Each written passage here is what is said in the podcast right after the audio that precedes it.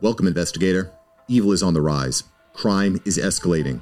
Our mission is to eliminate the crime by exposing evil, examine why it manifests, and highlight the brave souls that confront it every day.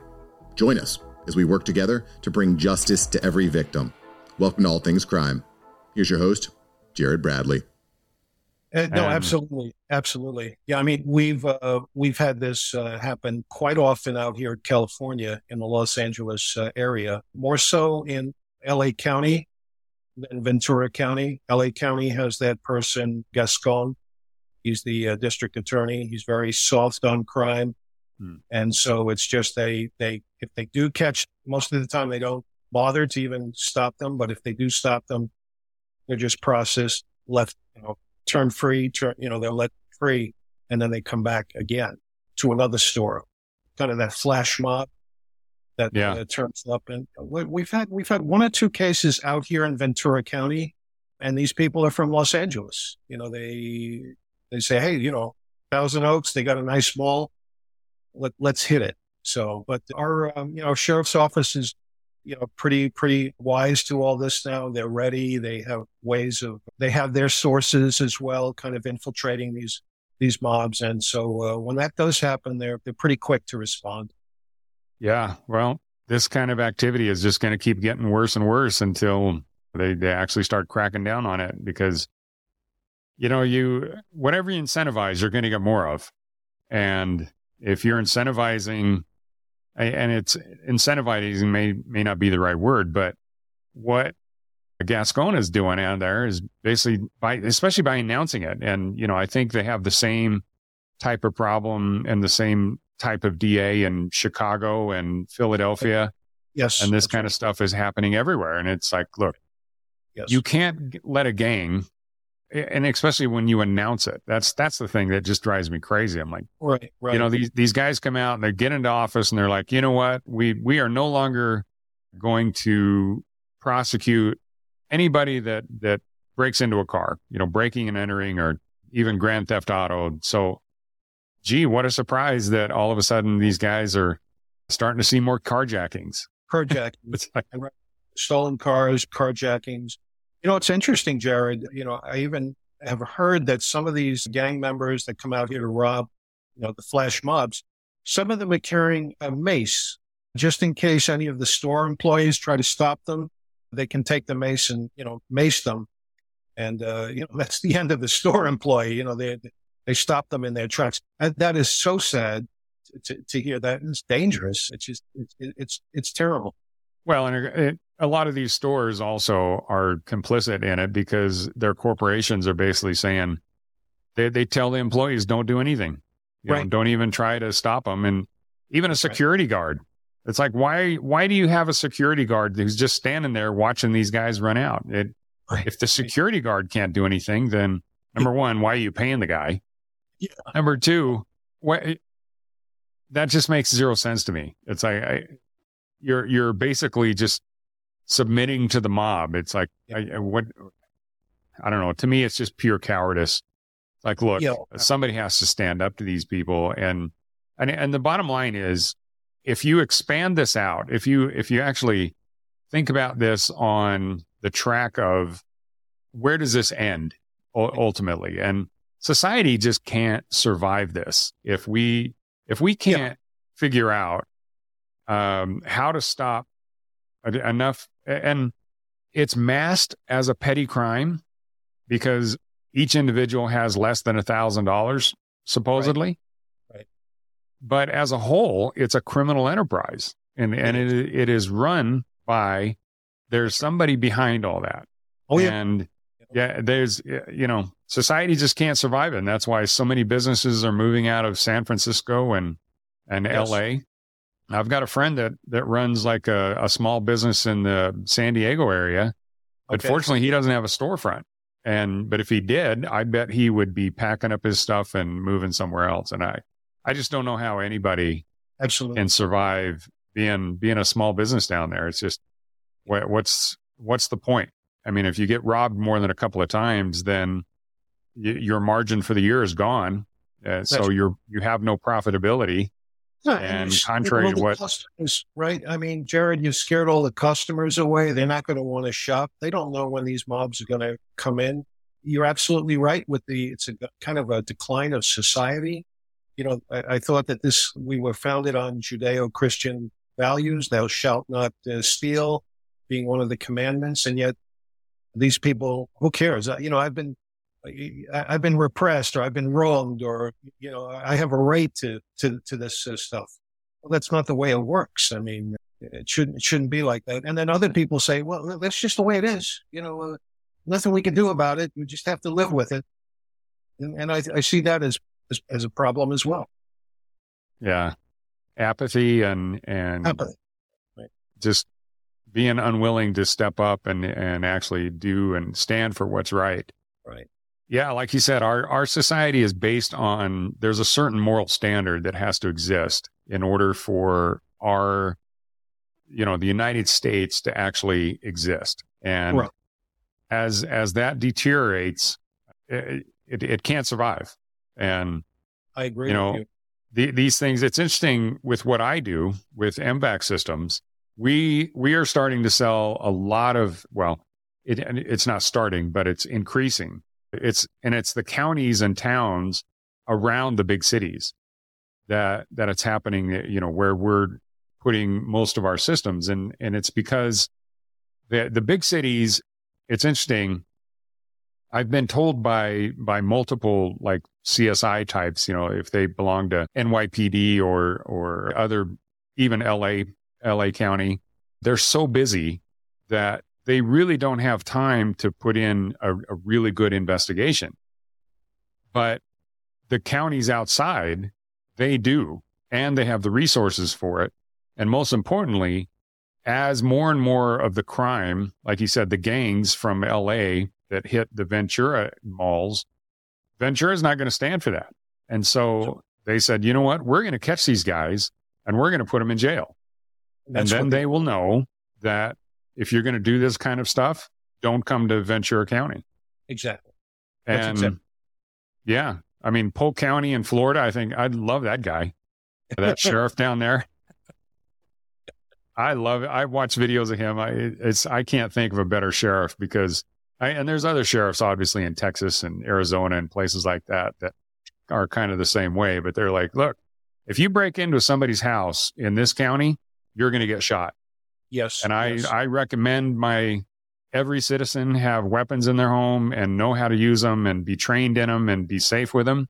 I agree. But you need to be able to defend yourself. And I Amen. think more and more citizens in the U.S.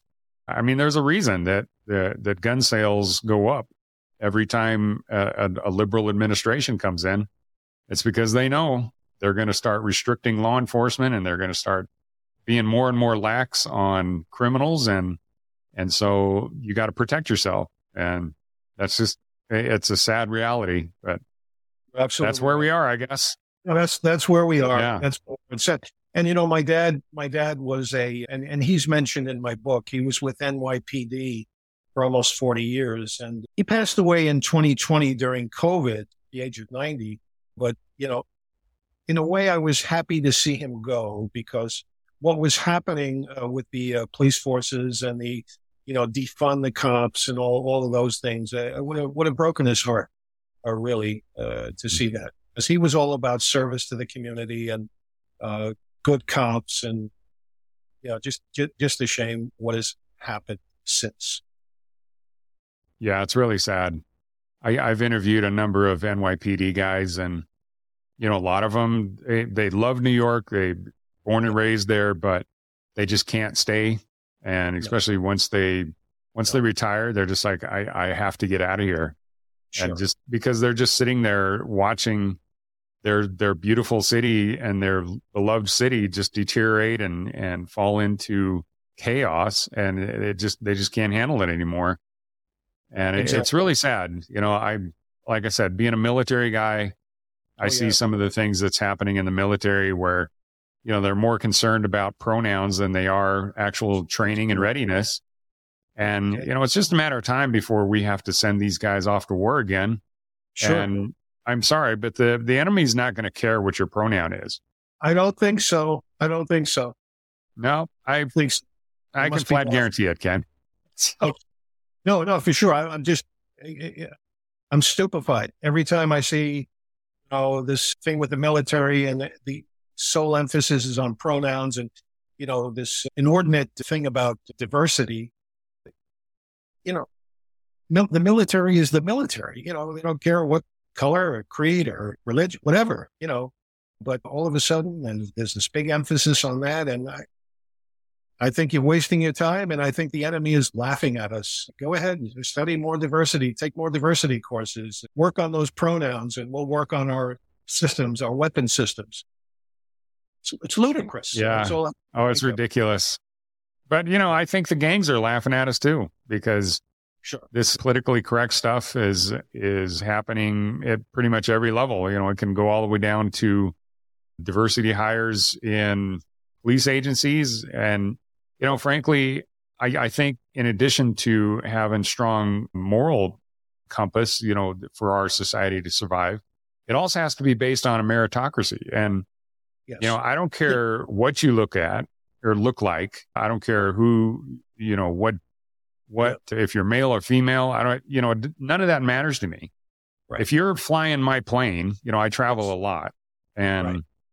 if you're the captain and you have those four bars on your shoulders i don't give a crap who you are or what you look like i want to know that you can fly this plane and that you're effective at it because Amen. yes you know yeah. if you're a if you're a hire that only is only there because of what you look like or who you are or what your pronouns are then you're putting everybody at risk. And, and eventually that is the, yeah. the, the mentality that we're going through right now is eventually going to catch up to us. And sadly, a lot of people are going to get hurt because of it. And I, I just, it's sad to me because I, I just look at it and I'm like, you know what? You put people in positions because they are the best. Right. And, that's, that's the way it should be. Uh, you know, again, I, will refer back to my days in, in, uh, at the 101st Airborne we had a battalion commander that, so I, I was attached to the, the field artillery battalions there at the 101st and right. there's three battalions there. Okay. And I mean, my battalion commander was a great guy, but the one that was over two battalions, he, I think he was the third battalion commander. Well, yeah, he was a black guy. And I'll tell you what, he was a stud. Everybody wanted to be in his battalion. Nice. And the, you know, you saw the entire performance of the battalion rise, and this guy was he just rocked, and everybody respected him. And he, but he was he was courteous, he was he was easy to approach, and I, I don't I don't know if he realized how much respect the rest of the the brigade really gave him, but this guy was just amazing. And That's that's great. You know, and this is back in the 90s. And, you know, I, I don't think there was a, I, I don't know. Back then, I, I didn't care. And I don't think most people did, you know, what, what color somebody was or anything like that. But anyway, that's, that's kind of a, a side note. But, um, Jared, you, you, put it best. You said meritocracy. I, I totally agree with you. Hey, by the way, 101, the, the 101 Airborne, are they based out of Fort Bragg? No, that's the 82nd Airborne. 82nd. I'm sorry. Okay. Yeah. My, yeah.